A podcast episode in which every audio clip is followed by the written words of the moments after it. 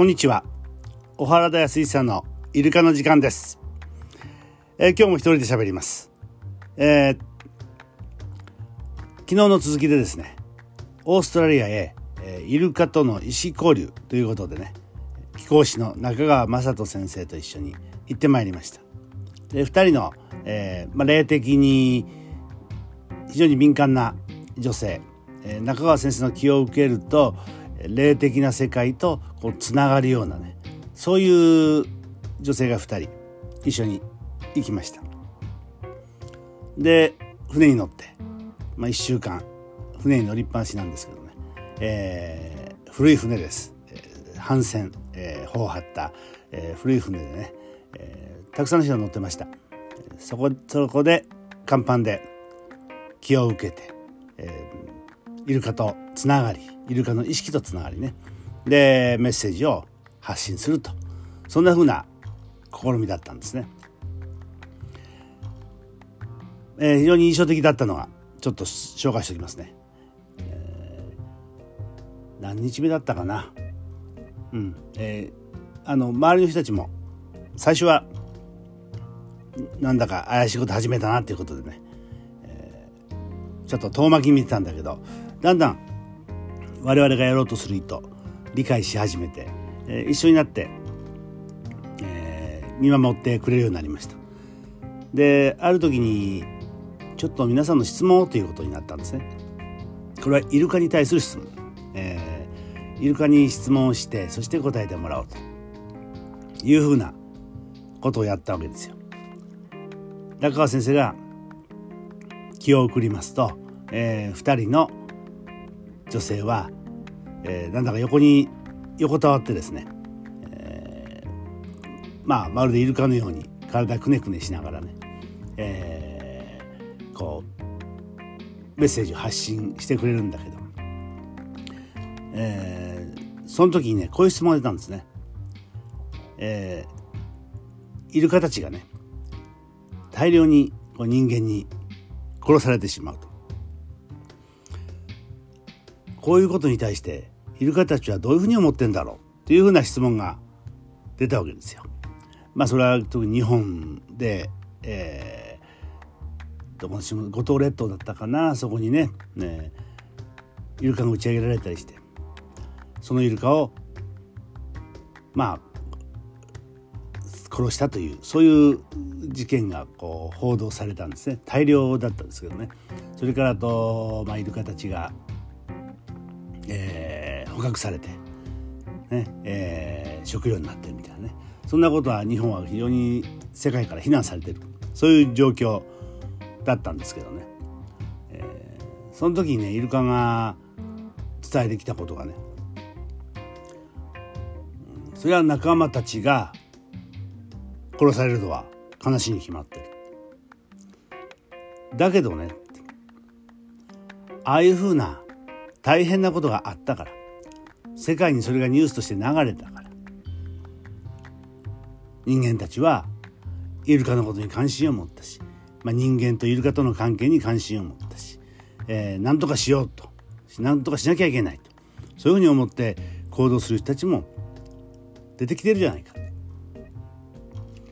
今ねあなたたちがこうやってイルカに会いに来てる。その一つのきっかけとしてねああいうまあ悲しい痛ましい事件もあったと考えることができんじゃないのって。そういうメッセージだったんですね。でその後彼らが言うのは全てのことには意味があるんだ意味があって起こってんだよ、ね、自分にとって都合いいとか悪いとかそういうことだけで考えるんじゃなくって必ずこの出来事に意味がある。この出来事があって次にまた新しいことが起こってくる。そういうふうに考えてみたらどうだろうというようなね。そういうメッセージだったんですよ。で僕はねまあちょっと距離を置きながらこう観察するわけだけどこの2人の、まあ、チャネラーって言われる女性はですね1人は主婦で1人は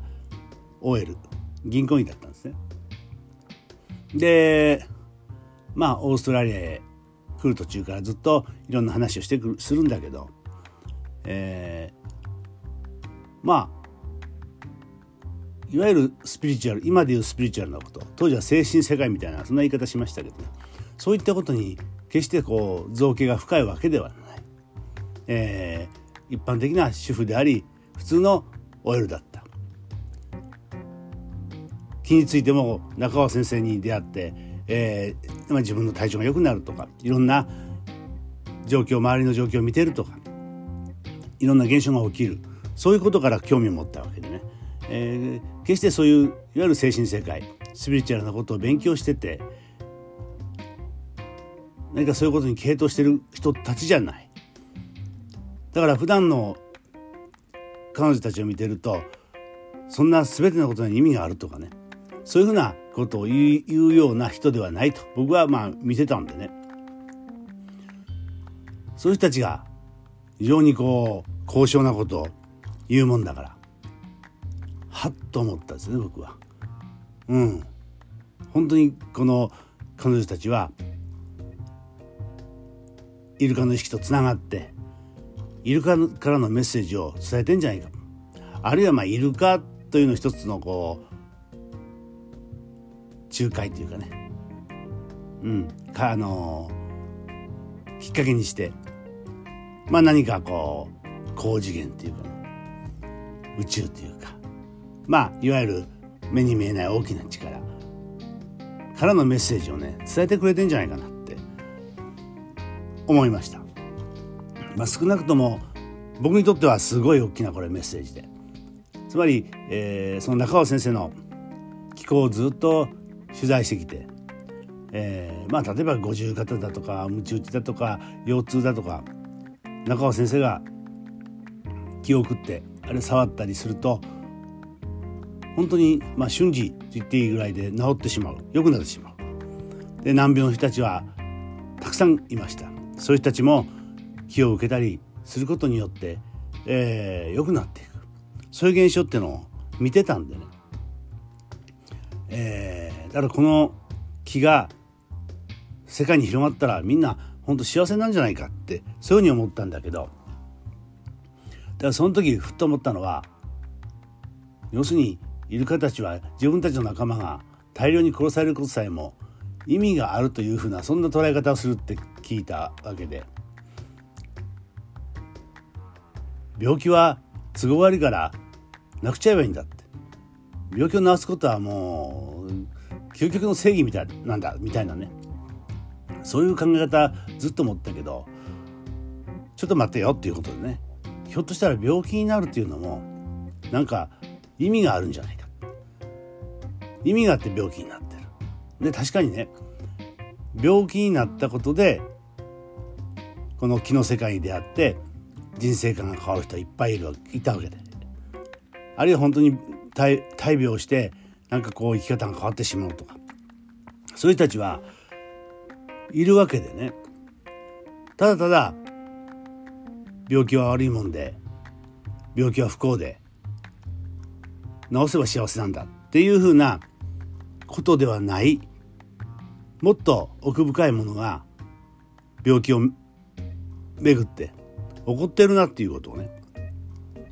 そこで、えー、はっとそのメッセージを聞いてね気づくわけですよ。でそれからね僕自身もいろんなものの見方がね変わりましたよね。うん、これはいいこれは悪いとか。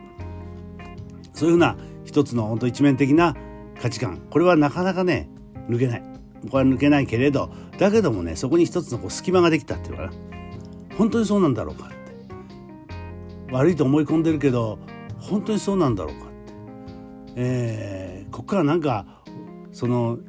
すごい光がこう差し込んでいくんじゃないかとかねそんな風なねものの見方があの一言でできるようになってきたかなっていう風にね感じます。えー、あの全てのことには意味があるんだっていうのは僕の本当奥深いところにこう鎮座しててやっぱり何か起こるたびに何か意味があるんだろうかっていうふうにね考えられるようになったのはあの、えー、オーストリアのイルカのメッセージあれがね大きな大きなきっかけだったんですね。えー、まあいろんなメッセージ来たんで